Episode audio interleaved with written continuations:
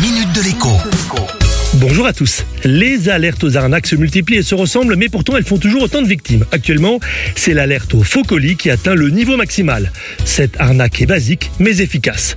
Un SMS, parfois un mail, vous annonce l'arrivée d'un colis. Un lien l'accompagne, permettant de suivre le colis en question.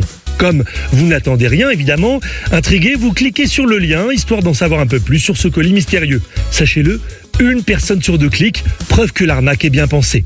Si vous cliquez, le piège commence alors à se refermer sur vous. Sur les téléphones Android, utilisés par 8 Français sur 10, un message à l'écran propose de mettre à jour Google Chrome. Si vous cliquez sur oui, eh bien la prise de contrôle de votre téléphone est entamée. Par la suite, le vrai faux navigateur va pomper vos contacts et même vous faire croire que vous êtes sur le site de votre banque afin de vous voler vos identifiants. Le drame, c'est qu'une fois infecté, tous vos contacts vont alors tout recevoir le SMS de piratage. La seule solution pour s'en sortir, eh bien, c'est d'effacer et de réinstaller totalement son téléphone, mais aussi, surtout, de prévenir ses contacts qu'on a été piratés et bien entendu, de prévenir sa banque. Comme vous pouvez le constater, les conséquences de ce genre d'arnaque ne sont pas neutres. Je ne peux donc que vous donner ce bon conseil.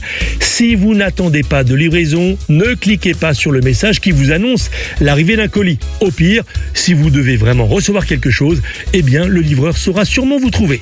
À demain. La minute de l'écho avec Jean-Baptiste Giraud sur radioscoop.com et application mobile Radioscoop.